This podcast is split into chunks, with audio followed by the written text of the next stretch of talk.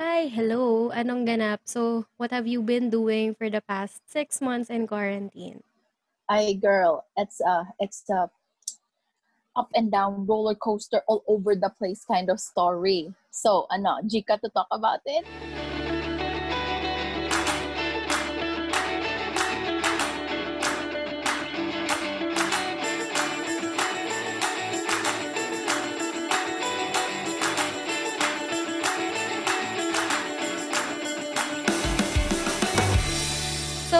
You said roller coaster. So, does this mean it's it's fun then it's not? Expound. Yes. Parang jowa lang yan. Alam ko na yung gusto ko, yung para sa akin, at yung hindi para sa akin. O, diba? So, Ang in short, galing. marami kang options then explore. And, yes. You know, mingling. Kasi hindi ako makapag-mingle ngayon. Yung Ano yan? hobbies ko yung minangle ko. Ano yan, buffet? Feeling buffet? As in, sampler ng everything? Oh, syempre, girl, ayoko yung natatalo ako eh. Dapat you have to try everything. So, ano ba, ano, ano bang mga sinimulan mo this quarantine? Ah, atos. I'ma tell you all the things that didn't work for me. Basically, Okay. it's everything. So, I started with paint by numbers. Girl, Like- masyado siyang maliit. Like, like the actual paintbrush thing. And not the, yes, the paintbrush thing. because there's an app, like you just Hindi. tap, and then you finish it. Oo. Tapos pag natapos mo siya, it makes a video for you of how you color the Oh. entire thing. Wow! Feel ko dapat Yeah. yun yung pinili ko eh. Hindi yung, hindi yung actual painting. Pero Yeah, kasi, kasi no, yung as actual- frustrated artist. Frustrated arts and crafts person. So, ayun. Ayun. So, Pero it didn't work. besides that, embroidery. It was fun at first. Yung mga Mhm. madali pa siya, yung mga backstitch lang. Pagdating na mismo nung parang yung malalaki na, hindi ako nasatisfied sa gawa ko. Ang pangit niya. As in, sobrang pangit. so like kung pangalan, okay pa. Pero kung, kunwari, image na, hindi na. Yeah. Nope. That's sad. That's very, Diba? very sad. Sad. Kasi nakaka-frustrate lang. Kasi yung nanay ko, magaling magtahi. Mhm. Ako, Hindi mo naman. sa nanay ko na lang magpapatulong. yes, hindi. Big mood. Sad, no? Okay. Yeah, that's a big mood. So ngayon, meron naman akong bagong ito-try. Is, Which is? Alam mo yung mga, yung making miniature stuff made out of polymer clay. Do you have a mold? Or like, gagawin mo siya from scratch? No, I'm gonna make it, yes. So, sculptor ka na, girl. Sculptor ba? Sculptor ba yung right term for mga- that? Yes, sculptor. Tama naman. Nagsusculptor rin naman na. So, ayun. That's what I'm gonna try. Pero hindi ko pa siya nasisimulan. Kasi kakadating pa lang sa Shopee nung clay. So, Cheap in lang naman short, siya. I, this past quarantine, sobrang best friend mo si Shopee at si Lazada. And they provide you with things to do sa arts and crafts. yes. Yes. Basically, it's a yes. Yeah. Feeling ko Best friends malapit, na kami ng shopping ngayon. feeling ko malapit mo na maging Kung may- textmate si Kuya Ryder. Ay, girl. Yes. Ano ba sabi ng lola ko? Mm. Sabi niya, ano ba yan? Mayat maya. May nagde-deliver. Sara, Sara, Sara. Parang ko, sorry lola. So ngayon, inorderan ko rin siya under her name. Para, at pangalan least- naman niya Ah, hanapin. yes. Ginawa din namin yan kasi Para- 'di ba? Tatlo kami magkakapatid dito sa bahay. Tapos nandito rin yung dalawa kong Mhm. pinsan. So since Mhm. walang lumalabas, yung school supplies nila, um, Oo. kung phone case, kung ano man yung maisipan, lahat Shopee, Lazada. Kaya at one Shopee. point, si Lola, wa- gusto niya ng bagong duster.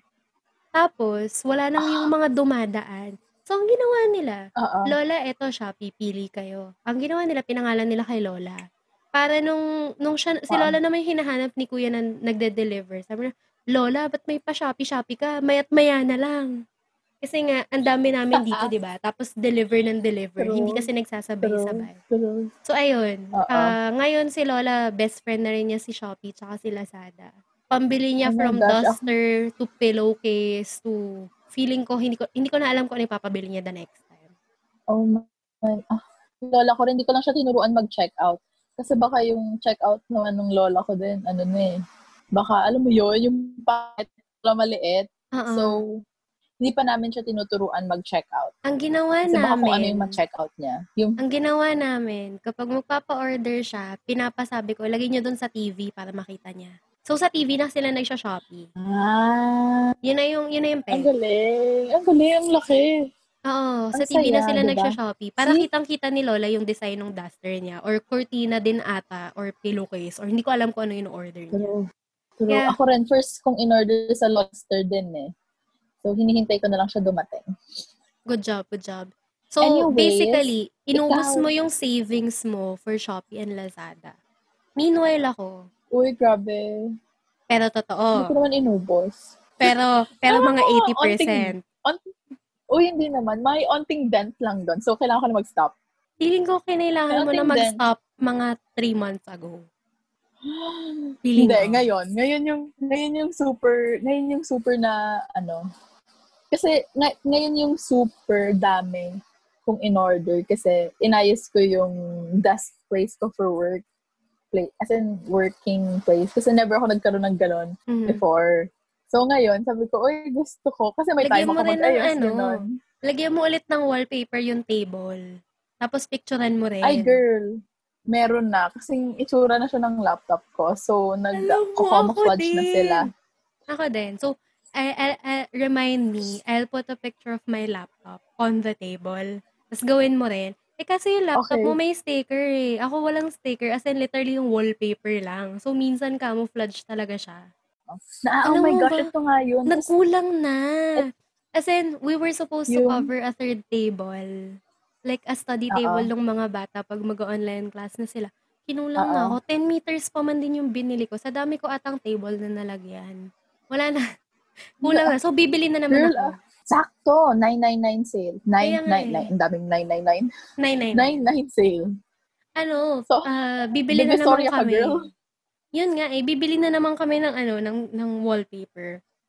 So, I'll, I'll keep you updated kung saang surfaces siya lumabas at anong naging Sige. treatment sa kanya. At one point, gusto nga ng nanay ko ipa-wallpaper yung buong banyo.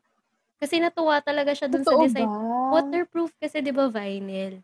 Tapos yung vinyl Ah, na ah, nabili ko, ah, ah. textured. So, tuwang-tuwa siya. Oh. Tuwang-tuwa siya. Kaso nang, nung Ah. na-realize niya kung gaano karaming wallpaper yung dapat niyang bilhin para makover Oo. yung buong banyo. Humindi na lang Parang siya. wag na Pipintura- lang. Pipinturahan na lang daw niya. So, yun. Okay. Um, habang Anyways, ikaw, besides wallpapering ev- everything, ano pa ba yung, ano yung nagagawa mo naman sa life? I consumed so much media, I can't even. As in, I'm, I'm, I'm, a, I'm a binge watcher. You know that. I'm a binge watcher. Yes. So, I I don't Oo. start, for example, for a book series, I don't start unless lumabas na yung last book. So, I can enjoy everything because I don't like cliffhangers. So, I binge watch, Oo. like, ang dami kong pinanood. As in, natapos ko na yung Lock and Key. Natapos ko na yung The Order. Ano That's, mo, ano, pinanood ang ko? Nag-catch up ako sa lahat ng mga mga series na nabitawan ko habang thesis season. So, tapos si Blacklist, Mhm. tapos si Criminal Minds, tapos si FBI, tapos si SWAT for like two seasons, tapos si ah, New Amsterdam, The Good Doctor. So, like, ang dami. As in, ah, Ang dami mo ang na-consume. Grabe. yeah, so I'm So, stopping. sawa ka na. Medyo. I stopped consuming about a month ago. And then, Ah, I did gal- again last night. Natapos ko yung buong season ng um Space Force in one night. Wait lang, kaka-release lang nun ah. Yeah. Yeah. Girl, paano, well, paano na mapanood yun? Wala akong fast forward I- sa Netflix ah. Wala, walang fast forward. I, I started at through mga mag 11 or mga Ng mag 10 umaga. p.m. I finished at 4 a.m. All Ang 10 bilis, episodes. girl, wait lang ha. Wala pa siyang, mga 40 Yung fast minutes for- lang siya. Sure ba? I don't fast forward. Napanood ko siya lahat. Nakakain na ako. Ang dami ko na nagawa. skip. No, I Oh. don't skip. I, I skip on credits. Oh. Oo, yeah. Pero like the content itself. I don't know. Di- Dire-diretso lang siya. Mm. Pero paano, paano? Well, dati, nung Mm. um, circa 2016, K-drama peak girl. Mm-hmm. Oh my God. Isang tulo, isang gabi, Mhm. pin, natatapos ko 16 episodes ng isang Korean drama. What? Walang fast forward din yon Di ba ang K-drama parang mga Isang oras, Oo. more or less. per episode? Yeah. Hindi ko alam kung paano ko siya nagagawa. Pero apparently kaya ko. So, Yan nga, ngayon, eh, hindi ko rin medyo- alam kung paano ko siya nagawa. Pero nagawa ko siya like 2-3 days ago. So, Ayan, you know, that. sometimes parang masusurprise ka na sa sarili mo na, uy, kaya ko Yeah. pala. Yeah, I need closure. So, pero hindi ako nakakuha ng closure. So, I need season 2 now. Ayun. So, Season 2 lahat na pinanood Mm. mo. mhm So, there's that. I consumed so much series content.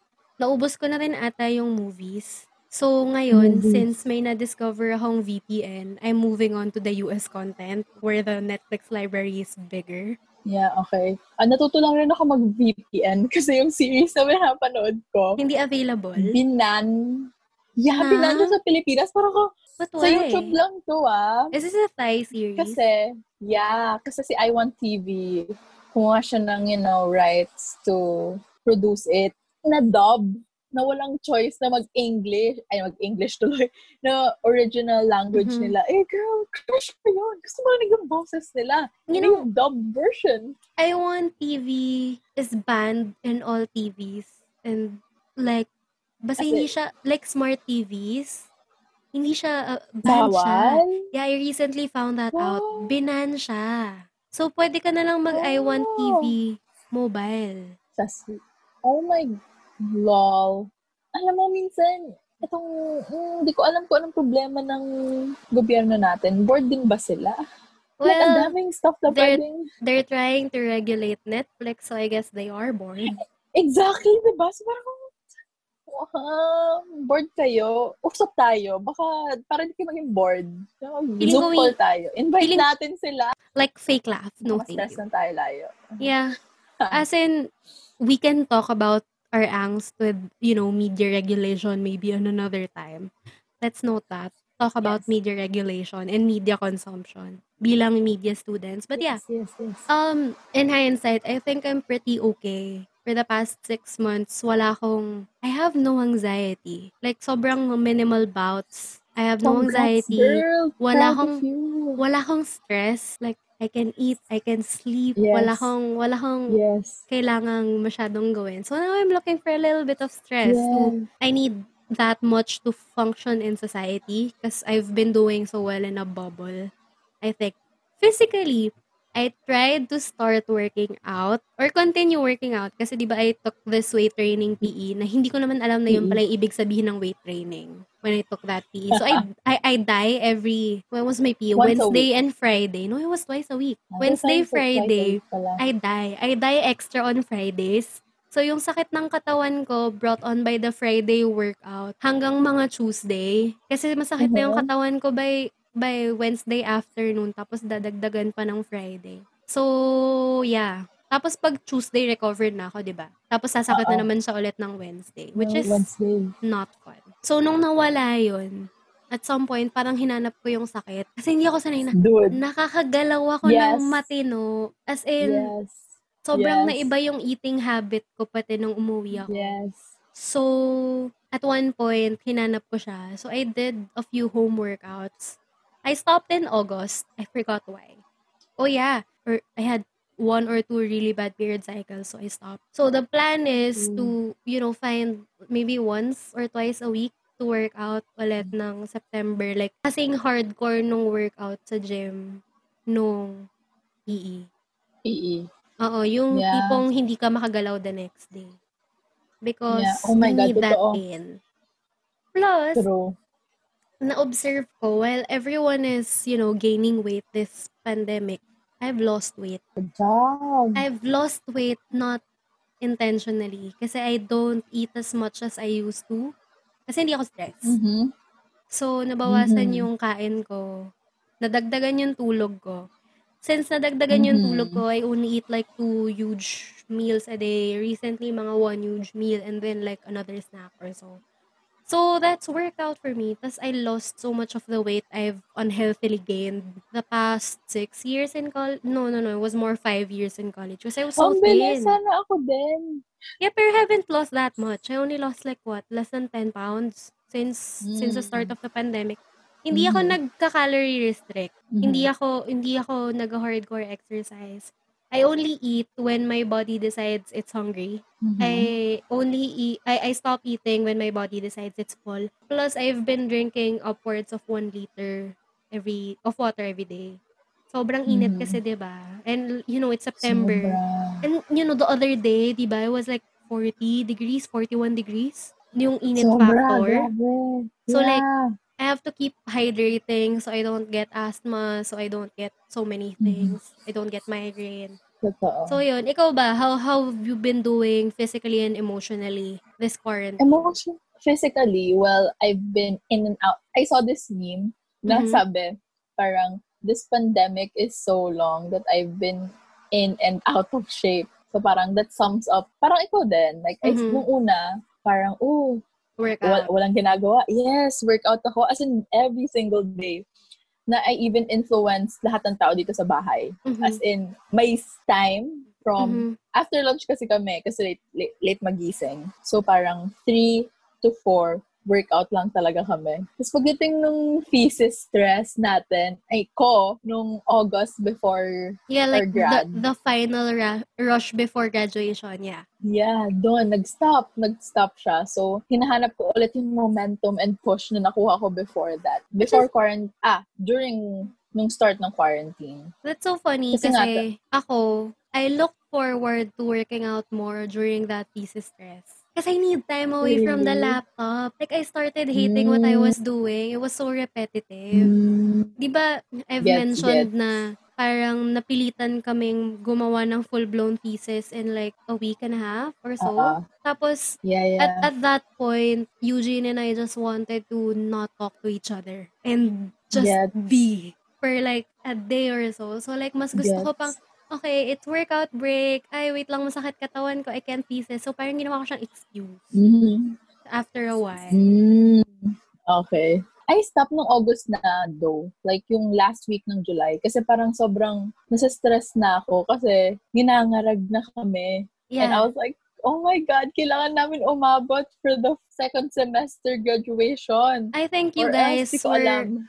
You guys were one of the last people na Yeah. As in sagad, 'di ba? Yung Yes, magmi-meeting na yung yes. department for endorsement, I think, for Oo, candidates of graduation. pa kami. Oo, yeah, yeah. I Yes. think kayo plus one other. Ganon yung situation. Yeah. Was Kaya so sobrang, as in every, siguro lahat talaga ng, kulang na lang, as in, one time talaga, gusto ko nang umiyak. At sabi ko, Lord, please, dagdagan mo yung 24 hours. Yeah. As in, that point talaga. Yung at the- yung point na ayaw mo nang matulog para lang matapos lahat. Oo. Pero hindi ka pwedeng oo, hindi matulog kasi 24 hours ka nang gising. Yes, totoo. Kasi ang sakit na ng ulo ko. Parang Yeah. Hazy na yung paningin ko. So, kailangan ko na siya i-stop talaga. Mhm. Yes, totoo. So, yun yung peak ng emotionally, emotionally tuloy, mental health ko nung quarantine. Kasi nung una, first time na nag-grow yung nails ko. Alam mo yan, di ba? Mhm. Sobrang sabi ko, hindi siya nag-grow kasi sobrang lambot niya. Dahil sa, Mhm. sa stress, kasi yung buhok ko talagang nag-thin siya. Pero ngayon, may mga baby hair na ulit dyan. So, para ko, okay din ako makakalbo.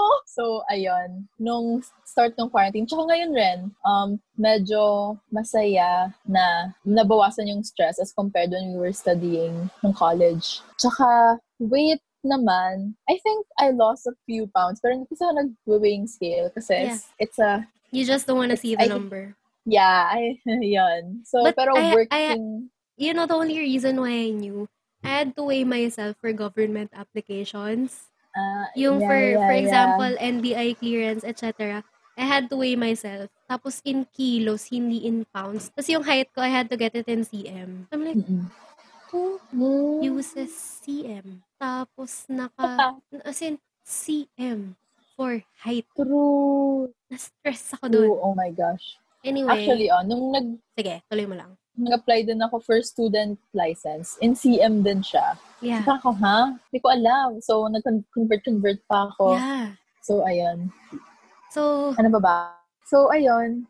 Emotionally naman, medyo okay. Pero I'm starting to get stressed again. Well, with adulting life. Because everybody is looking for work. Meanwhile, I'm here just like chilling. Trying to learn how to sculpt clay. Yes. Pero looking back, it's just been a month. Pero I feel so stagnant. Like I didn't do anything productive. Well, maybe I was used to doing something with school, org, and stuff. So maybe that's why. But still, I'm stressed right now. Good thing we have this. So, you know, something productive for me na at least in a week, may, sinab may sasabihin akong, oh, I did this. Yeah, at least, yeah. That's very nice then kasi when we started, you know, when I said, I think I want to make a podcast. And you're like, yeah, sure, G, without us knowing what this is gonna turn out into. It was just a way for us to Yeah. de-stress. Kasi we're so stressed about not Mhm, having mhm. stress, which is a big problem for us. Kasi I don't know why we keep wanting yeah. stress. Which is, I think it's so counterproductive. Kasi every, the- eh, like, kaya nga ayoko ring mag-rant online kasi I think it's so insensitive to people who are stressed about putting People. food on the table or people who are stressed about Mhm, providing mhm. for their families. And we're both in such a privileged position na we don't have to worry about that. Ang, ang i-stressin na lang Sobra. natin, anong productive na bagay yung gagawin natin today? Which makes me Totoo. want to... Actually, yeah. Sige, go lang. Wala lang. Na-realize ko lang, sobrang that mindset pala. So, on a privileged point of view. Yeah. Kasi ako, inisip ko, kung anong gagawin ko, pero hindi ko pinoproblema na, ay, kailangan ko mag-work talaga And to I think provide the needs. I think that's a big thing din kasi like I've talked to some of our batchmates na they said kaya sila nakapasok sa gantong company or uh, like this and that companies because they needed to work as soon as possible to they wanted to work Mhm. kahit hindi pa official yung grad like you know we had a virtual grad and all they were looking for work even Mhm. before then as soon as napasa nila yung thesis nila hanap na agad sila ng trabaho which you know kind of brought me back to Yeah. reality na oo I've been too sheltered the past six months we're not as Mhm. exposed to you know the Mhm. problems of the world kasi sometimes you just want to turn the news off because it's too toxic Yeah. Totoo. But yeah, I, I've been recently reminding myself na I have to stay informed kahit konti. Kasi, you know, yung, yung anxiety ng mga taong nasa labas, nung personal bubble natin, or like people in the metro. Kasi kami dito sa province, Mhm. okay kami. Ang anxiety lang namin Mhm. dito, yung mga taong bumabalik galing Metro Manila. Because they're Mhm. bringing the Yeah. virus with them to their families. Mhm. So that's the Yeah. main cause of infection. Lalo na yung na-COVID dito is yung um, cities and municipalities nearest to Manila. And we're like Mhm. fourth from, you know, if you count yung Startol exit, we're like the fourth. Pero we're Mhm, not, you know, kaya naiintindihan ko kung bakit sobrang strict ng government dito, like the provincial and the city government in itself. We're stricter than you guys. Hindi ka basta-basta makakalabas Yeah. dito. Like the other day, I had to tell a guard why I had to get uh, glasses fitted to enter a Mhm. mall kasi sobrang higpit. Na parang halos ECQ. Halos ECQ Yeah. yung feels dito. And and it makes me Mhm. so mad na sobrang daming tao kong nakikita na they're having parties or they're having get-togethers without social distancing, without face masks. Yeah. And, you know, hindi nila naiisip na there's still a virus ongoing and our frontliners, whether they be medical frontliners, delivery frontliners, um, people in the transport sector, they're getting sick and they're getting tired of doing their jobs. So, um, I just want to appreciate the privileged position we're in. Na kaya nating matulog without thinking about may kakainin ba kami bukas or what if Mhm. may COVID na pala ako because we don't go Totoo. outside that much. So, um, yun, I just wanna acknowledge yung mga tao na who put their lives at risk every day. Going outside, exposing themselves to something they can't see and uh, potentially bringing it home to their family. So, sobrang frontliners, this is for you. Pero yeah, uh, I'm gonna segue back to us. Kasi I'm, I'm okay with staying at home. Kasi I haven't stayed at home in a long time. Pero mas struggle siguro sa'yo kasi you're used to being outside the house. So, uh, mental Mm. health-wise, do you have like any problems with that? Um, mentally, okay naman siya for me, lalo na nung first part, kasi I have so much content, yeah, as you've mentioned, to catch up, so it's fine. And then, I'm okay with, it, this is a bad hab- habit of mine. Parang okay lang ako, kahit di mo ako kausapin. Like, you know, message me, ganon. Parang I'm not really, I'm not really a good communicator. In that sense, yeah. I suck at it, yeah. Kasi sobrang hindi akong mag-hi, kung hindi ka rin mag-hi, Mhm. sobrang okay. I'm trying to change that na parang, you know, kailangan ako rin mag-initiate, kamustahin mo yung people online specifically. Kasi pag face-to-face, You okay, initiate mas, first. I prefer eh, yeah. that. Yeah, pero pagka online talaga, okay lang. As in, hindi ako ma-text, ma um, Facebook, ganyan na person. So, ayun. Kaya nung first three months ata, as in, I, I was happy not talking to people. Like, not opening my social media accounts. Parang sobrang, ha, pero at like, yung six-month mark, parang, girl, oh my gosh, hindi ko na pala kaya. Mhm. I don't know. Sobrang medyo napapaisip lang ako na, ah, ano na, ganito na lang ba? Ganito na tayo forever? Wala nang progress dito? What, what, what, what is everybody doing? Why, like, bakit hindi tayo nagsistep towards um solving this pandemic? Parang ganon. Kasi I love going outside. Like, I'm an outside person. Outside person. May ganun ba? You know, the better term is So, batang ayun. layas. But let's go with outside person. Ang sakit ah, pero parang totoo dun eh. Pero totoo eh. So, Pero, mm, Yeah, so, hindi ko rin madedenay. Pero ayun nga, siguro mentally, I'm more concerned with the people who risk their lives every day just to, yun, put food on the table. Kasi yung, yung parents ko, um, actually my dad, he needs to go out to work. Siyempre, kahit ano namang is he working in, a- sa in an office? Yes. Onti lang naman yung mga tao sa office. Kaso Mhm. lang, he needs to go to construction sites. Yeah, essential kasi sila eh. And, ayun nga. So, speaking of that, grabe, sobra talaga nung last, last, last week. Mhm. Kasi parang, they, they have weekly rapid tests. Kasi syempre, construction site for people to maintain na zero cases talaga. Tapos yung day na, so late ata, na-receive yung result for that week ng ng test. So, parang pumunta siya sa site. And then, biglang that afternoon, may isa palang engineer doon na nag-positive sa rapid test. What? Yeah. So, ayun. Pero, never na, never naman. Parang hindi sila nagkasalise. Wala silang sila contact. nag-usap. Oo. Yes, wala silang contact. Pero, syempre pa rin, yung mga, yung mga dinaanan ng person na yon yung mga hinawakan niya, nandun pa rin yung risk na yun eh. So, nag-self-quarantine for a week yung dad ko. And then, yun, nagpa, nagpa, nagpa-test din siya. So, wala, wala naman, thankfully. Tapos, ang, syempre, ako, as a myself, na optimistic person, sabi ko, Dad, kapag kapag alam mo namang responsible citizen ka, wala yan. So, Mhm. ayun.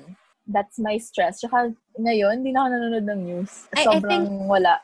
I watch news when I have to socialize. Kasi yung, Mm. as in, papatigil ng tatay ko lahat ng gagawin. Kailangang manood ng news, the evening news. Kasi Mhm, he, he, he, we used to tally cases every day during the first two weeks or so. Mhm. Yeah, but it just got too depressing, so we stopped. We had Mhm. our own chart. We had our own. Kasi hindi namin magets yung chart ng DOH at first as a data viz person. Hindi ko siya gets. Yeah. Sobrang gulo ng data rin. viz. So, gumawa kami ng sarili namin at first and then we stopped after like two to three weeks.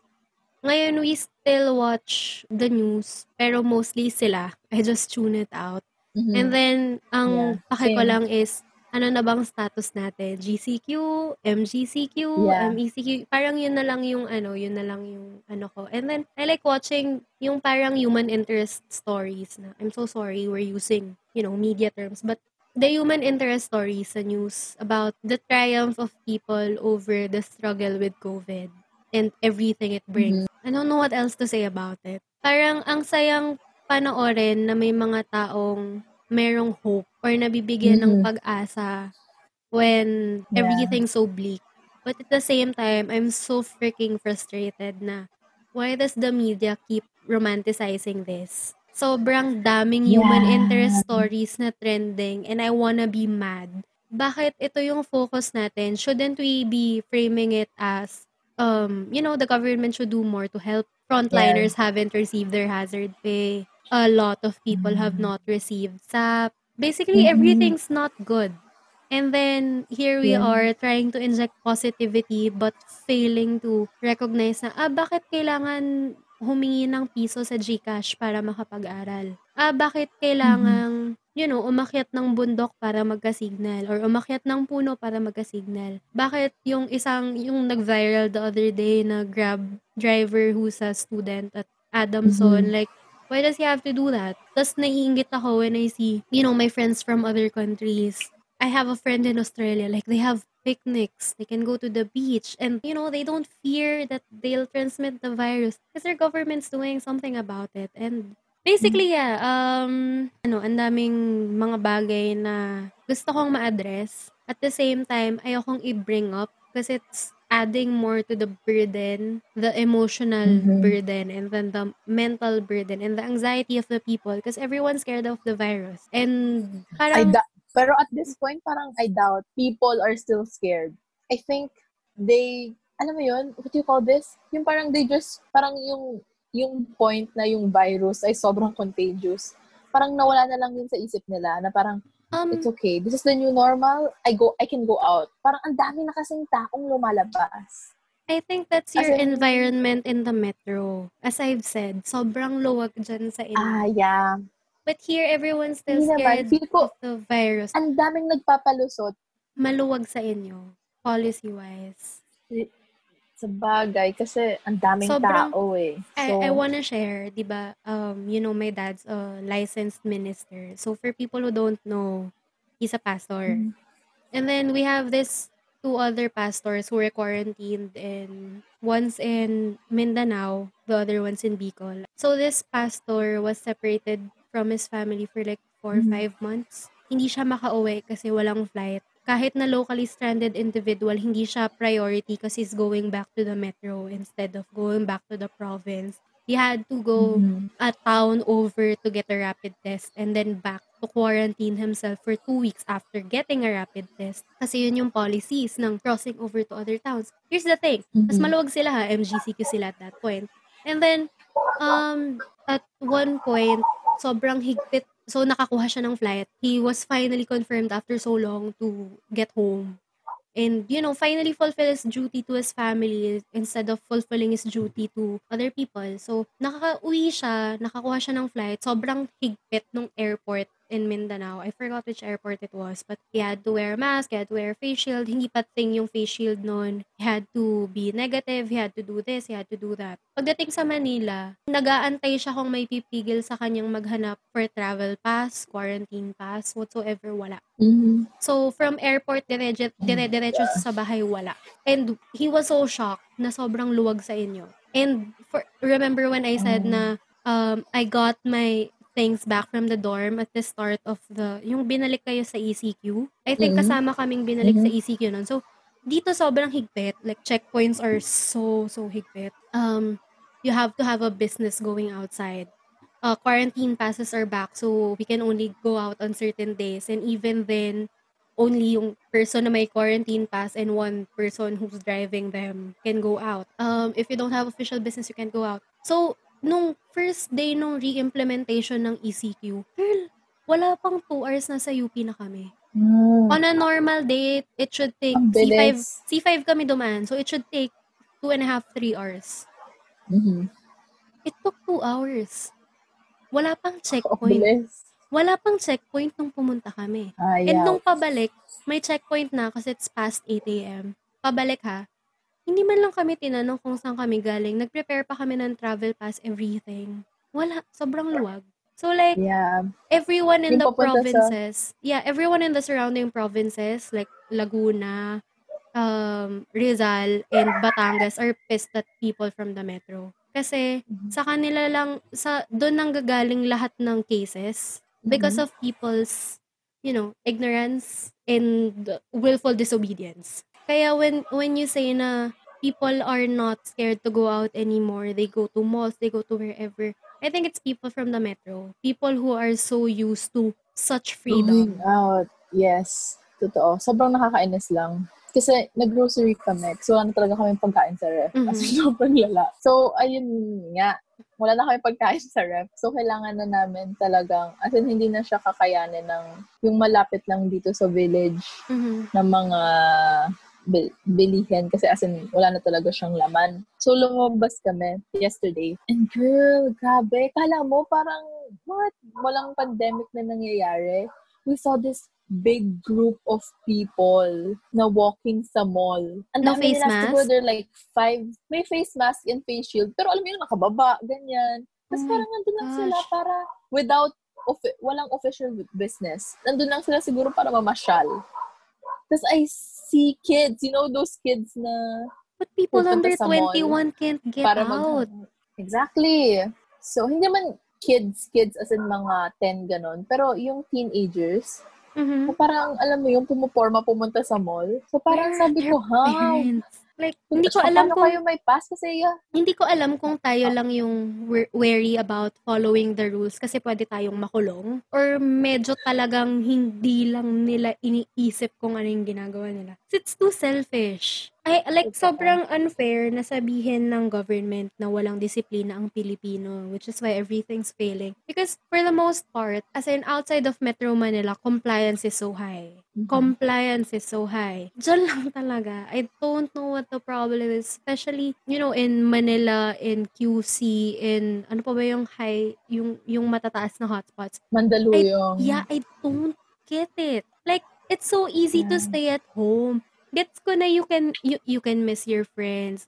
And I get that. That's all part and parcel of, you know, um, having mental health effects because of this extended lockdown. But that's just so stupid. Lalabas ka kasi lang may na-miss kang tao or kasi you can't stand Mhm. being at home anymore. Pero paano kung babalik kang positive? Yeah. Paano kung ang magkasakit pala nanay mo, tatay mo? So, sino magpapakain sa inyo? Paano Yeah. naman kung ang magkasakit grandparents mo? Or like kapitbahay yung matanda? Yeah. Can you bear that in your conscience na you caused someone to die because of your recklessness, of your Mhm. res- irresponsibility? Yeah. Mhm. And yeah, I I know we we said we were gonna talk about coping mechanisms. And yeah, I get that. Pero I think it's also a responsible message to say na it's okay that you don't feel okay. But Mhm. please do not go out. If you have no business going out, please do not go out. Because I know a lot of people, ayaw nilang pumasok sa office. Ayaw nila, pero wala Yeah. silang choice. Ayaw nilang Yes. pumasok, Mhm. ayaw nilang lumabas. And then sobrang unfair dun sa mga taong yun. Nalalabas ka Mhm. dahil lang gusto mong makita kung anong itsura ng outside world.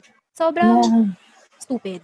For lack of a better term, it's Yeah. so stupid. Totoo. And it's not justifiable in any way, shape, or form. I mean, the government's already not doing well.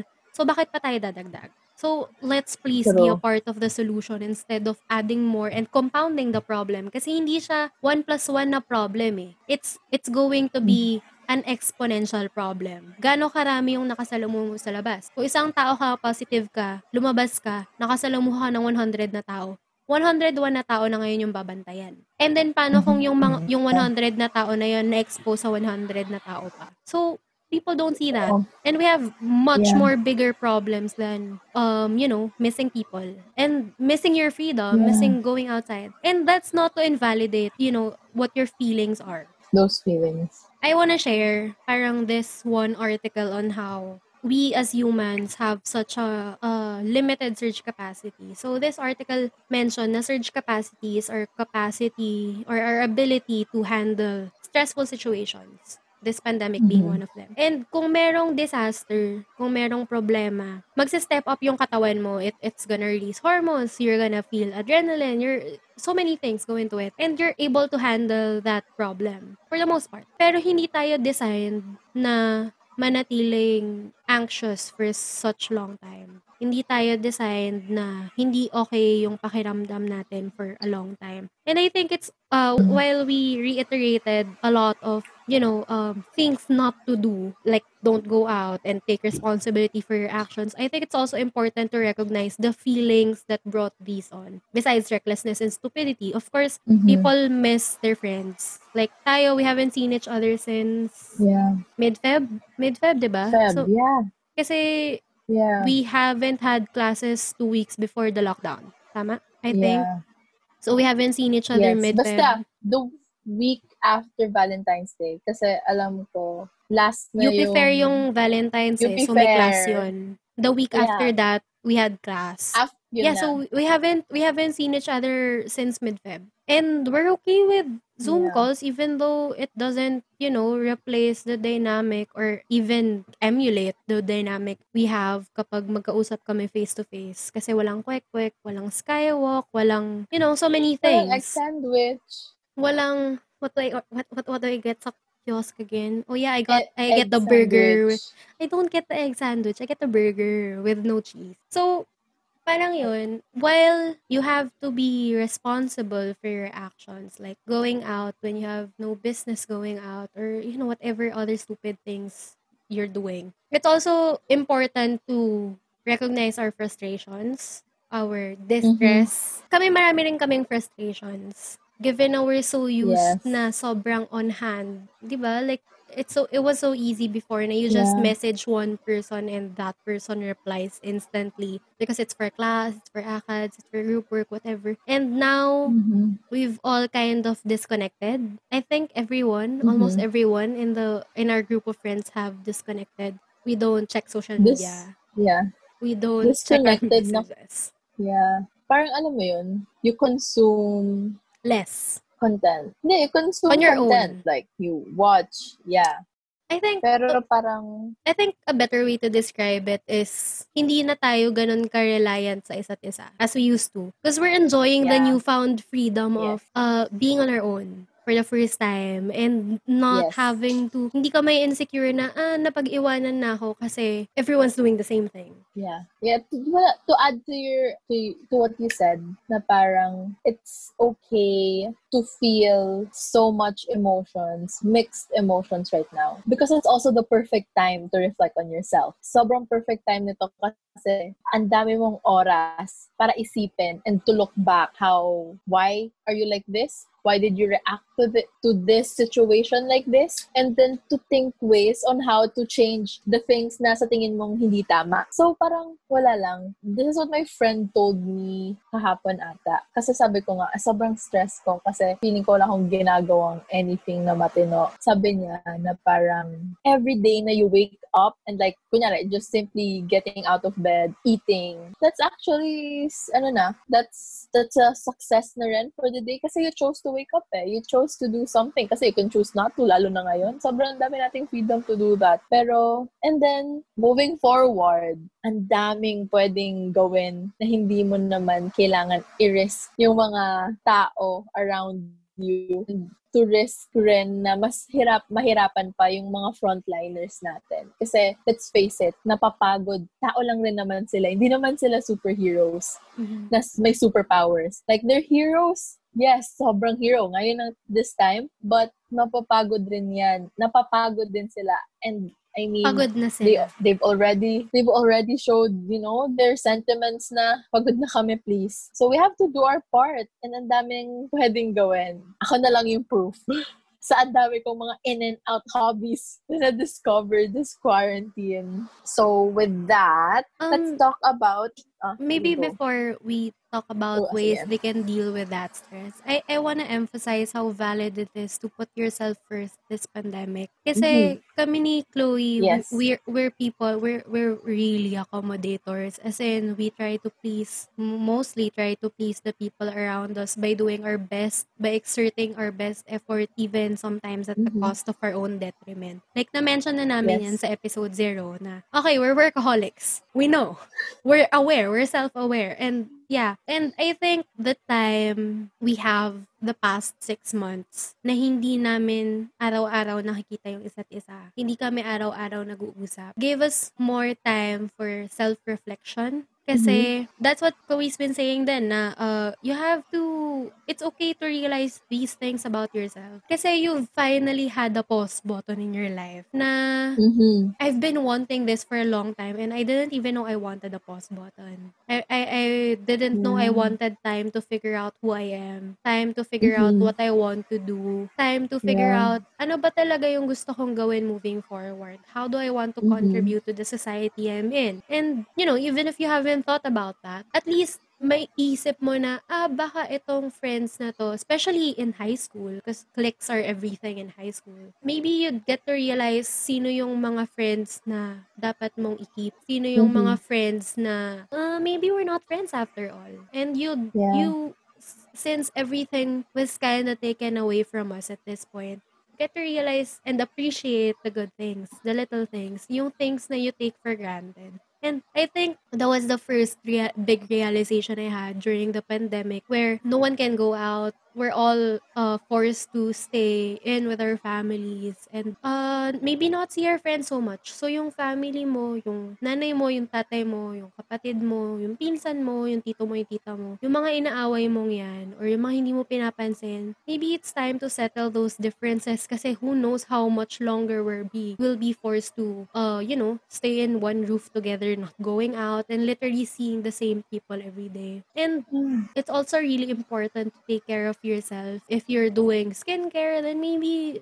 still try to do your skincare habang in quarantine if you have the means to do so. If you're doing recreational stuff, do it. And if you're starting new things, if you're trying to learn new things for your own improvement, push nyo lang. Like sabi nga ni Chloe, she found ways to make the time go by and make it a little more bearable. Because the mere fact na you chose not to go outside today helps so much na we probably Mhm. don't know how Yeah. much that helps, but it does Yeah. okay lang na maramdaman mo na hindi ka okay at this time. At the same time, you have to recognize na that feeling, uh, you're not alone. Okay lang if you miss people and if you mi- miss going outside and if you feel like you're missing out on anything, that's valid. Pero you also have to recognize na hindi ka mag-isa dun sa na nararamdaman yun. A lot of people around the world are, are feeling that. Some people even have to grieve their, um, yung mga namatay na loved ones nila without getting closure, without having the opportunity to go to Yes. their wake, to their funeral, etc. So, Yes.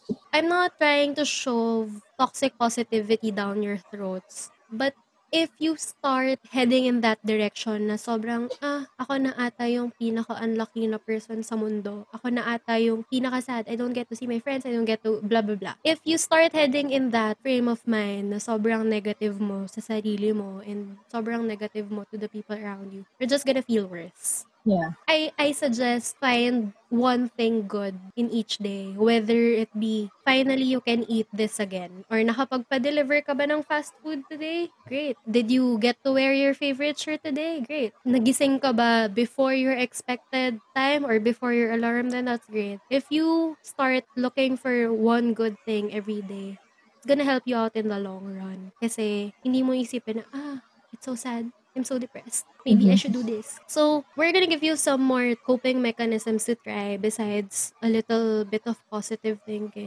Okay, first siguro, since we're all at home, parang one of the main, and I know you shared this to me, Ren. I don't know if it was the podcast or our own personal conversa- Mhm. conversations, but it's about healing together as a family. It's sobrang the perfect time to just get to know everybody in the house. Like as students, we're eight hours plus plus outside the home. And on Saturdays, Minsan can't whole day pa on Saturdays. yeah. Either we have extracurricular or we have to study for exams, class homework. So, sobrang perfect time nito just to bond with the family. Like, kung manonood ka ng series, go watch it with your cousin or with your mom or with your dad. So, sobrang ang daming pwedeng gawin with family. Like, for me, like, start nung quarantine, parang we made dinner a family thing kasi we cooked meals Mhm. sobrang ang dami naming na-discover na food. Gumawa kami ng our own tortilla. Yung cookies, girl, siguro mga every other day nung start ng quarantine, meron kaming cookies. Wala lang, just to, you know, me and, kasi ako yung eldest na sa magpipinsan. So, parang naging bonding namin siya ng mga cousins ko na nandito sa house ng lola ko. We cook, tapos yan, share namin sa lahat ng,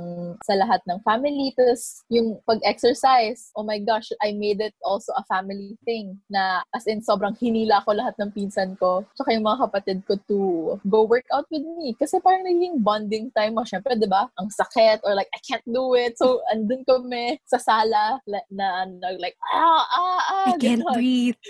Yes. Ayun, it's the perfect time to heal with your family. Yun nga, kagaya nung um, just teaching your lola how to online shop kasi hindi siya makalabas. ba? So, there's so many things na pwede mong gawin. Mag-umpisa ka lang sa family mo. Like, start teaching them new small things and then make new parang Routine. bonding thing.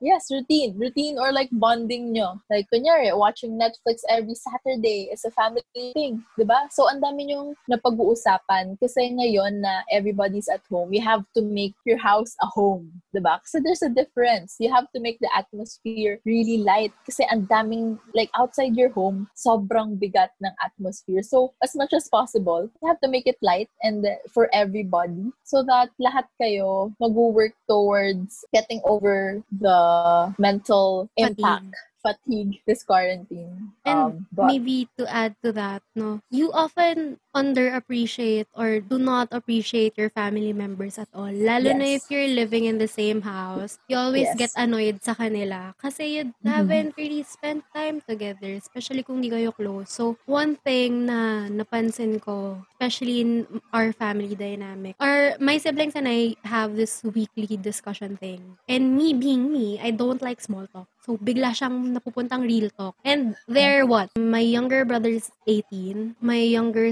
sister's 16 now. So, ang laki ng gap namin. So, sa kanila, parang in my eyes, they'll, they'll be kids. Kasi haven't gone through the best and the worst high school has to offer yet. Hindi pa nila na-experience yon So, Mhm. they're in high school, pero they're, you know, they're pretty sheltered. And with me asking deep questions meant for philosophers or for older people, I've gotten to have them expand their mindsets, have them expand their perspectives. So I'm hoping now they care a little bit more about the people Mhm. around them. Also, uh, hindi talaga kami nag-uusap before because I've been out of the house for six, seven years now. So we didn't have that dynamic. And, you know, appreciate your your siblings, your your parents if they're able to work from home or stay at home with you. Kasi they're the people who's probably gonna rescue you when you put yourself in deep waters. Sila lang talaga yung re-rescue sa'yo. Yeah. So, nakakahiya naman, di ba? Di pala ako nahihiya. Pero nakakahiya naman na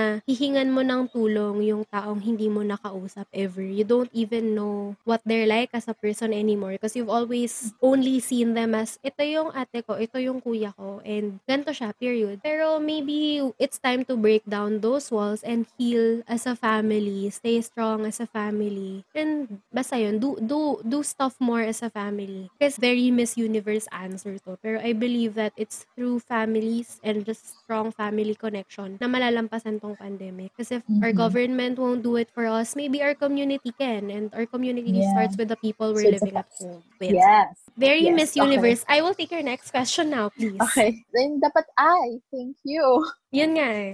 Pero wag tayo masyadong extra today. Yeah. Okay, on a lighter note, so ano ba yung pwede mong gawin with your family and how do you heal and start that, you know, relationship? So, ano yun? Maybe So- start with sharing yung mga content na binge watch Yeah. mo mag-isa. Yeah, or, you yun. know, they want to start watching a series together or they want to watch this movie together with your mutual hate with that character. So, kung kung stupid yung main character, yung, yung mutual hate nyo dun sa main character might make a bond between you and your sibling or your parent na hindi nyo naman nakakausap. Or kunyari, pogi yung bida. So, like, what pwede yung i-fangirl together. 'di ba? Kasi nanay ko, na-influence ko manood ng Korean drama. Proud of you. Na, yeah, 'di ba? Sobrang lala. Tapos, nung una rin, other way around, in-influence ako manood ng isang series na parang medyo iffy ako. Pero yung pala maganda. So, you know, you, you discover New like, things to do or new watch. things and then mutual, mutual likes. Or like, or mutual dislikes. or mutual, exactly. So, you know, tsaka ngayon rin, realize ko na parang mas naging open na ako to share with parents as compared to before. So, it's a, ang daming magandang nangyari for me and my family this quarantine. I know you, Carmela, would also agree with me. Yeah, because one thing I've observed from my parents, they're really interested to know what you've been doing. I mean, Mhm. they're the proudest people ever. Sometimes, yung feeling mo, hindi mo deserve yung pagka-proud nila sa'yo. Na parang, wala ka namang Mm. ginawa para ma-deserve yun. Pero they really are. So, if you open up with them more, baka ma-realize mo na, ah, maybe we have more in common than we, you know, than we knew. Mhm. Yeah. So, what else? Oh my gosh, plants! Yung plants ng mom mo! Oh yeah, my mom's been selling plants this quarantine. at first, ito yun, she just wanted to plan to de-stress herself from the reproductive housework. So, bilang Mhm. meron kaming community development classes ni Chloe, we're gonna res- Mhm. explain what reproductive housework is in as one sentence because I feel like the podcast has been going on and on. Reproductive work in general is all of the work na you don't get paid for. And Mhm. it's usually done by women. So it's feeding the baby, changing the diaper, cooking dinner, um, setting the table, making sure the kids are fed, making sure the kids are clothed, making sure na naligo sila, they're okay to go to school, and all of that. So, lahat ng ginagawa ng mga nanay natin ay reproductive work. And they don't get paid for that. And, you know, those, ski- those skills actually equal yung productive work, which is the jobs your parents get. So, for example, if your dad gets paid for, for example, yung dad ni Chloe has a construction company. So, he gets paid for managing people sa construction sites or um, I'm not sure what he does. Maybe doing bids or ba- basically Yes. construction work. So, if he gets paid for that, um, and Chloe's mom does not have a professional job, quote unquote, uh, yung skills naman niya in maintaining the household and yung tasks niya doon is equal to the amount of work or minsan greater than the amount of work nung sa productive work. And I said Eh- one sentence but I failed. So yun, basically everything you need to manage a household is reproductive work. Basically my mom takes care of my grandmother. And then, um, she has three kids, plus two nieces, plus my grandmother and my dad. She has to take care of everyone in the family. Stressed siya. Kasi syempre, aga niya kailangang gumising para gawin yon. Ang gagawin niya, mag-garden siya maybe twice a day. One, one time in the morning, one time in the afternoon. But she does that to de-stress. And then, nagugulat siya kasi yung mga halaman sa tabi-tabi namin, yung like sa labas ng bahay, apparently mahal siya. So what she did, she Mhm. put them in pots and then she posted about it on her Facebook.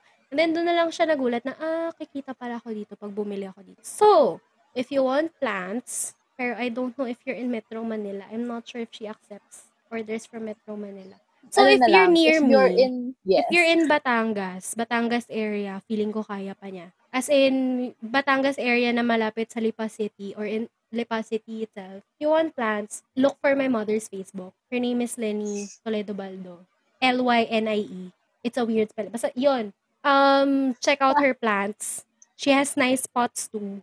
She also promotes recycling. Uh, buy plants from her. And this is my duty as a child to say bye from my mom. She she would like Yes. to at may free ano pa yun. Minsan kapag marami kang binili, bibigyan ka niya ng freebie. Tapos sobrang mura niyang magbigay ng plants.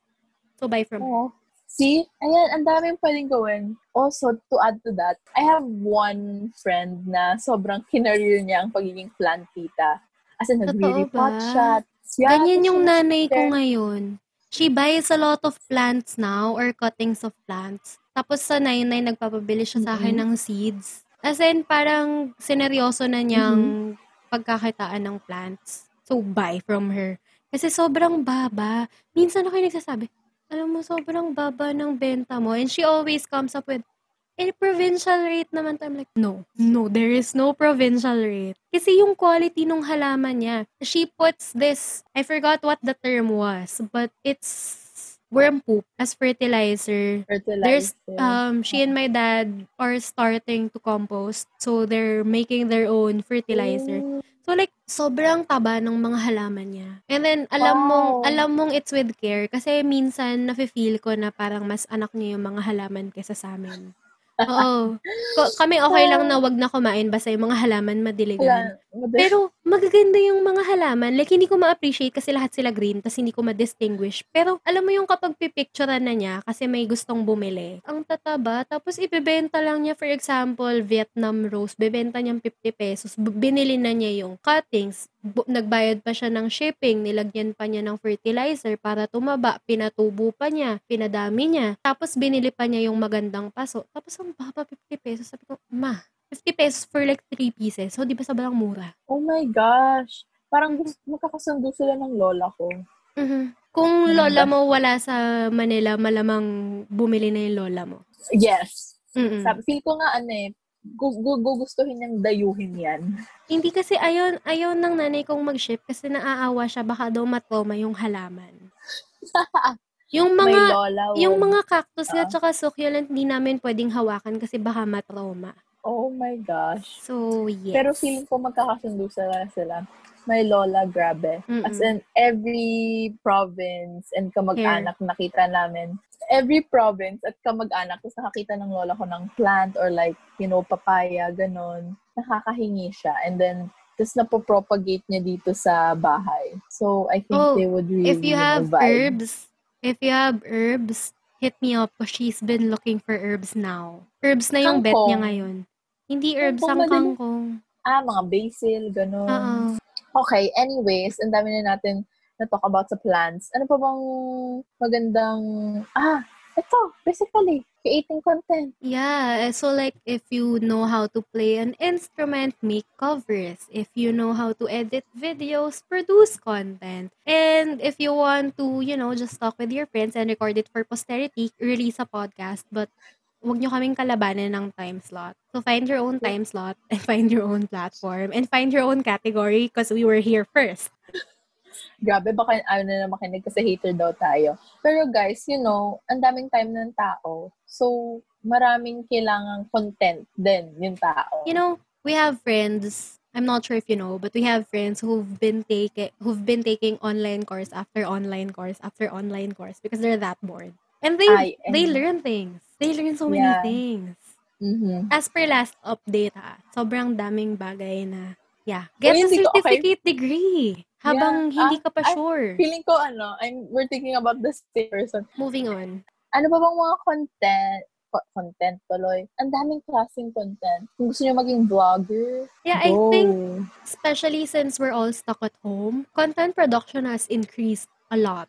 I don't have the stats, pero in um for example for Spotify, because of course we had to make our research before we launched our podcast. But for Spotify, tumaas yung consumption ng certain podcast topics. Mhm. Tumaas yung streaming on certain times of the day uh, for Mhm. music. Yeah, yeah. And then everyone's been releasing their own content. So if if you know, if you're bored and you have nothing to do, make your own content. And extra challenge, if you make content that helps educate other people or helps out other people, then that's better. Yeah, and then, or if sumikat kayo, edi may pera pa, di ba? Yeah, so you Speaking get of- to you get to earn while, you know, staying Mhm. at home and being safe and not going outside and, you know, vlogging parties. Yeah. Speaking of earning, ang dami ko ring Mm. friends na nag-start ng online business. Yeah, I think Grabe. majority of Filipinos resorted to online businesses given the economy. So, Yeah. ang pinaka madalas ko nakikita is art. Um, Yeah. So, commissions Mhm. and uh, food business. Food. Yeah. Also, plants. Ang taas ng plant Plants. traffic. As in, hindi ko alam. Gusto ko siyang gawing thesis or a paper, but I don't know if I want to start that now with everything I have going on right now.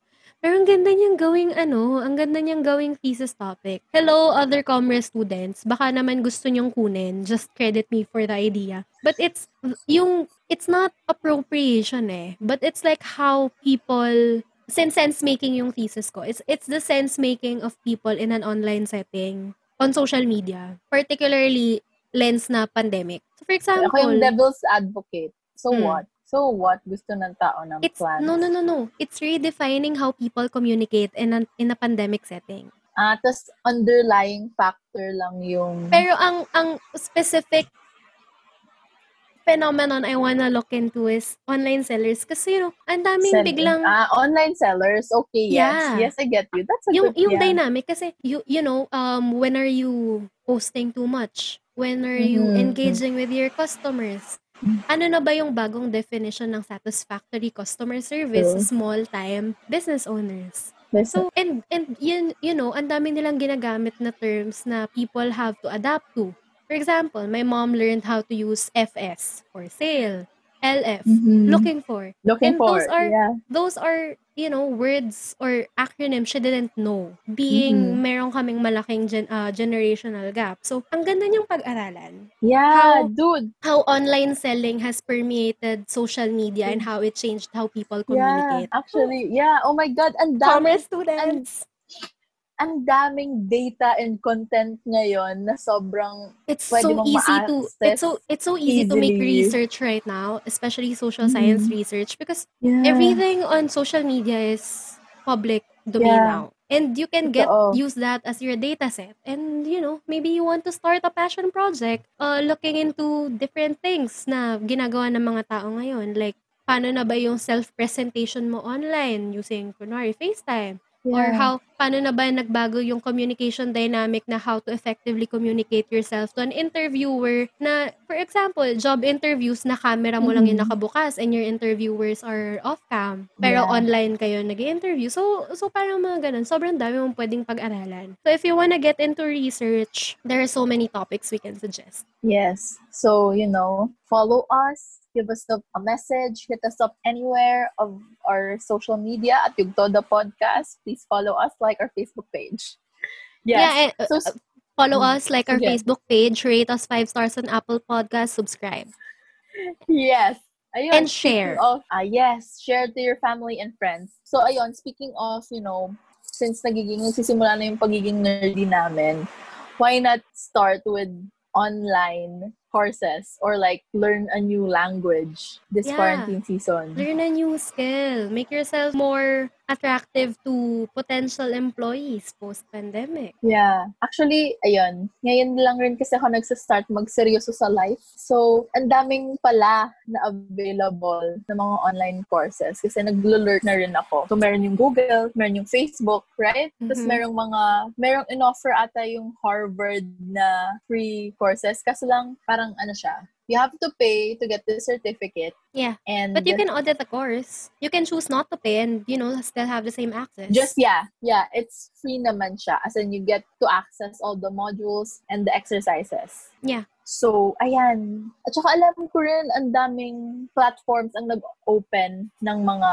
um, academic content na Um, sobrang- maging a bit, Sobrang daming con- uh, courses on Coursera for free. Sobrang daming content on edX if you're more in Mm, STEM yes. background. Um, Yeah. ano pa ba meron ako? Marami ako niyan eh. Uh, Skillshare. Is Skillshare fee? YouTubers. Skillshare fee. I think Skillshare For two months. No. For Yeah, two months. um, if you know, If you're fine with four weeks, Shaw Academy also offers sobrang aggressive ng marketing nila sa akin on Yeah, Facebook. Uh, sino pa ba? YouTube. Sobrang daming educational content on YouTube. Like, Ah, yeah. sobrang dami. Yes. If you want to learn how to You do just- Photoshop, just search for a YouTube video. If you want to learn how to do Yeah. linear algebra, just search for a YouTube video. Everything's there. True. Ayun, ang daming, ang daming, ang daming, ang daming pwedeng gawin. Ano pa ba? Oh my gosh.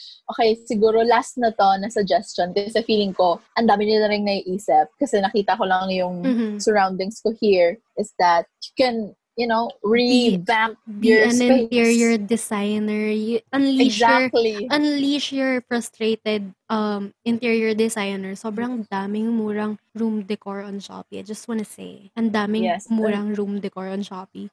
Pwede mo rin naman, you know, and dami, for sure, yung mga lola nyo, yung nanay nyo, marami siyang mga buting-ting dyan na nakatabi-tabi lang nakatago. Silip-silipin mo man lang, baka yung pala, maganda. Like me, oh my gosh, I found this wooden, basta weird wood siya. I can, Mhm. it's, it's here. I'm gonna show it to you, Carmela. I-explain mo na lang. Ito, sobrang weird Okay. okay. tingnan. So it's an Tas- abstract wooden sculpture. Kind Yeah, of diba? mukhang at one point mukhang kabayo, at one point mukhang swordsman. At one Yan point parang, at one point pwedeng sabitan ng bracelet or Yes, exactly. necklace. Yeah, so una it's kong, it's it's abstract. Let's just leave it at that. It's abstract. yeah, yun yung una kong nakita. I was like, oh, I want that. So, ayun, kasi sabitan ko nga ng rings, gano'n, kunyari, ng necklace. Pero maganda siyang, it's a good piece. Ayun, ang daming pwedeng gawin. Sabi mo sa nanay mo, ma, gusto ko i-renovate yung CR natin. O, gano'n. Mo- Oh yeah, my brother's doing a lot of renovation lately. Magugulat na lang kami may nagpupukpok sa gilid. Tapos magbibigay siya ng wooden something na either a table, maayos na pinto. Wala lang, nagre-renovate lang siya ng bahay. Tapos gigisingin niya See, lahat ng diba? tao. ayun lang. So, be careful rin kung kailan kayo magpupokpok. Kasi baka naman, 5 a.m., 4 a.m., nagmamartilyo kayo dyan eh. So, ayun, ang dami. Kasi besides that, oh my gosh, yung tito ko, siguro lahat ata ng card namin dito sa house na tune up. Mhm. So parang nagawa na niya yun. Well, he's a mechanic talaga. As in, he studied in Toyota for that. So, ayun, okay na ulit yung mga kotse namin. Pwede na siyang pang long drive. Good for And you. kaya guys, wag tayong maging kagaya ng ating government na ayun na rin pala, speaking of government, we need to prioritize din yung kailangan natin gawin. Huwag natin hiyahin yung gobyerno natin. Um, at this point, it's not that I've lost faith in our government. I think they can do so much better. Kasi, you know, I, I- I can feel the haters coming for me. But, oo, pinaaral kami ng mga tao. Yes. From the mandate of the government. Oo, pinaaral kami ng mga tao. And we're grateful. Especially ako, since ang tagal ko sa college. Like, sobrang grateful kami to have that opportunity. But at the same time, we've been taught na, and this is not a rally. If if if you're saying na, ah, mga taga-UP kasi yan, nag-rally yan, I just wanted to debunk that. I've never been in a rally kasi takot ako na ipupull out ako ng nanay at tatay ko from, from school if I was ever seen on Mhm. TV during a rally. So, I've never, ever participated in a rally. But I think pwede ka namang hindi mag-participate sa rally and still agree with some of their points. Mhm. I definitely think na the government can do more to address the situation. And it's sad na Mhm. we are so used to having such subpar governance. Kaya nga sabi ko, inggit ako sa mga taga-Australia. Kasi nakakapag... Yung story talaga ng friend ko, two days in a row naka-beach. Kasi weekend. Tapos, Dude, mm, may party. same. Oh my gosh. I have a tita also Mhm. in Canada. Girl, like two weeks ago, nagka-camp siya. Tapos yung after parang ngayon, ano, nasa beach ata sila or something. So, I like, think I mm. think, well, ang dami kong nakita na goodbye Pilipinas, moving to insert country name here. yeah. I can't say the same for myself. I've never pictured, you know, leaving the country Really? for work. I've never pictured migrating. And it's because I love the country. And if I'm not gonna stay, sinong magsistay to make sure it gets better? I wanna give back of course, sa sa people who funded my education. And I think the best way I can do that is to keep myself aware and keep the people close to me aware. Kasi Mhm. I really don't want to, you know, be branded as an activist because I don't think I'm anywhere near that. Pero I believe na there are things to do to to do it better. And if you're gonna Mhm. come for me saying na you're just a fresh grad, you don't know anything. I think everyone should have the opportunity to have an opinion. Mhm. Whether alam nila or hindi nila alam kung ano yung ginagawa mo. Because if they see something wrong and, you know, have some suggestions, who knows, it might work. Kahit pa basurero yan na nagsuggest sa'yo na, ah, baka ganito ka dapat mag-research. You should take that into consideration. And kami ni Chloe were a little, you know, left-leaning. Mhm. A little left-leaning, but I'm mostly centrist left. So, walang walang makakasabi sa akin dilawan ako or, or, or DDS ako because I'm neither. I'm sorry. It's Mhm. possible to be neutral and have an opinion. So, I guess yung point namin by bringing this up is uh, you can do so much kahit na they make you feel like you're powerless. Wow, Taylor Swift ako, girl. Kasi, oo nga eh. Kasi, everyone contributes to the country in any little way. yeah. Like, you might not see it, pero you do contribute. You know, by paying, by consuming um, goods, you're actually paying taxes to the government. You have VAT. By Mhm. working, you're contributing to the global, uh, to the local economy. You you pay your taxes. And by, kung estudyante ka pa lang, by doing your best and studying to be the top of your field, you're contributing to the country's um I'm not gonna say mental resources pero parang ganun. Parang the Mhm. professional resources the country has. Where we Yeah. excel in so much. We excel in so much field. So you can't really take it away from the youth na wala kayong ginagawa. So if your if your boomer parents grandparents are telling you that please just swallow your pride and shut up wag nyo na silang i-engage and you know just prove them Yeah. wrong by doing your own thing we really believe that the youth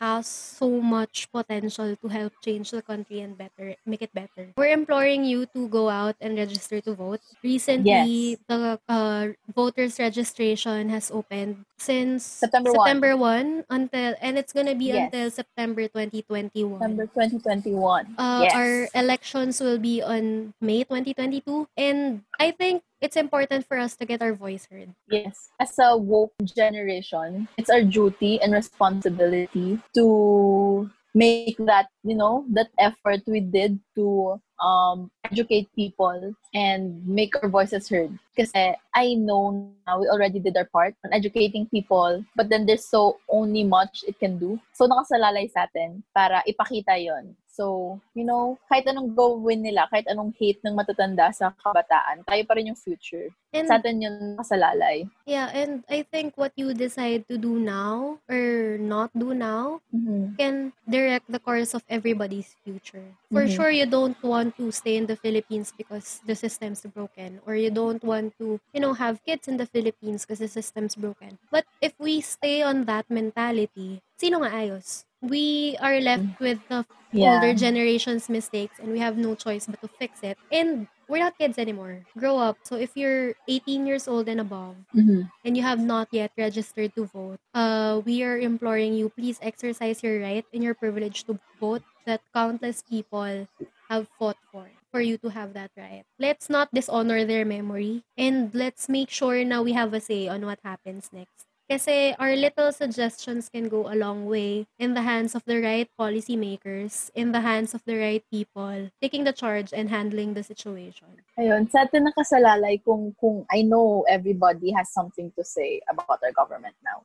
Kaya please, please do exercise your right to vote. We're not telling you who to vote or sino or, ba yung mm, dapat talaga. Or sino ba yung but, tatakbo in the first place. Yeah. Because we don't know. We, kaya but you know you have to recognize that you have the power and use that power i guess this goes without saying that it's regardless of your political leanings mm-hmm. whether yeah. DDS ka, dilawan ka, neutral ka, whether aktivista ka or rich kid ka. Kung mm-hmm. masaya ka man sa current na pagpapalakad ng government or hindi, um, please make your voice heard because every yes. every single one of those matters. Yes.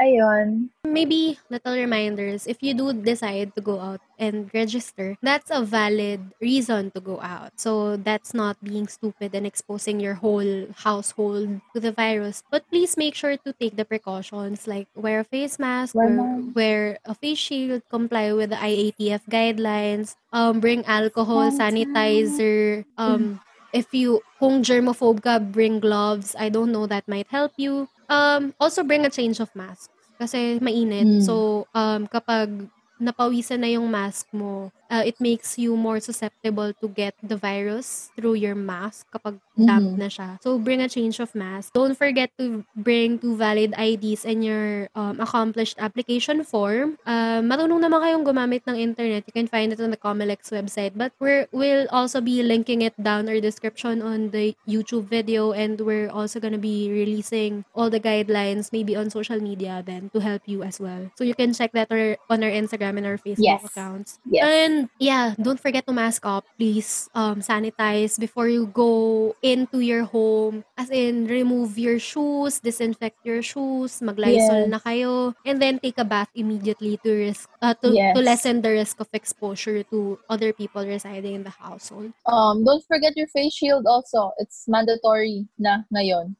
ang daming magandang face shield dyan. Kung feeling nyo na natatakpan yung ganda nyo, girl, ang daming maganda. Oh, so, kung nagtatago kayo, sige. merong may... Oh, sige. Eh, for, merong for, may tint. And bring tissues kasi mainit. So, magpapawis kayo. So, yeah. Ayaw, ayaw nyo namang haggard kayo kapag pinicturean kayo, di ba? Wala nang ulitan yun eh. One take lang yun. So, yes. Mm-hmm. Forever na yun. Mm-hmm. I think we've talked about so much. And yeah.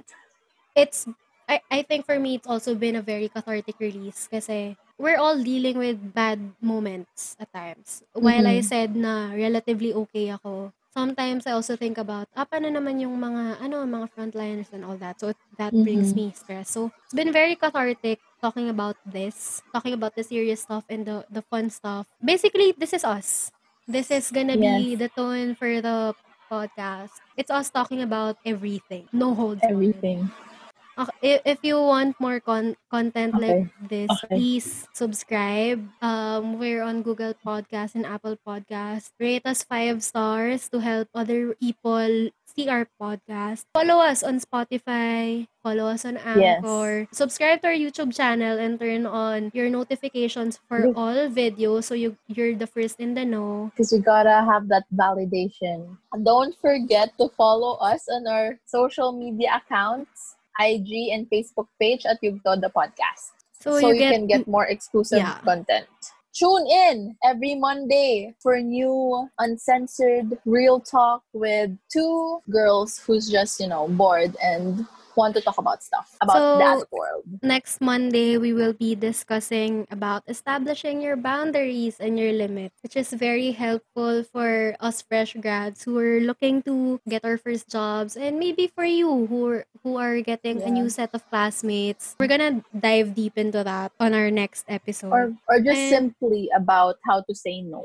TLDR, how to say no. Yes. Thank you so much for listening to us this entire however long this episode is. So if you have gotten this far without skipping or exiting the podcast, please comment The Activista in our YouTube channel and pati na rin dun sa amin. You can message us on Instagram and our Facebook na just put The Activista for episode 1. So that's a wrap for, for our first episode. Once again, this is and Carmela, and you have been listening to the Yugto Podcast.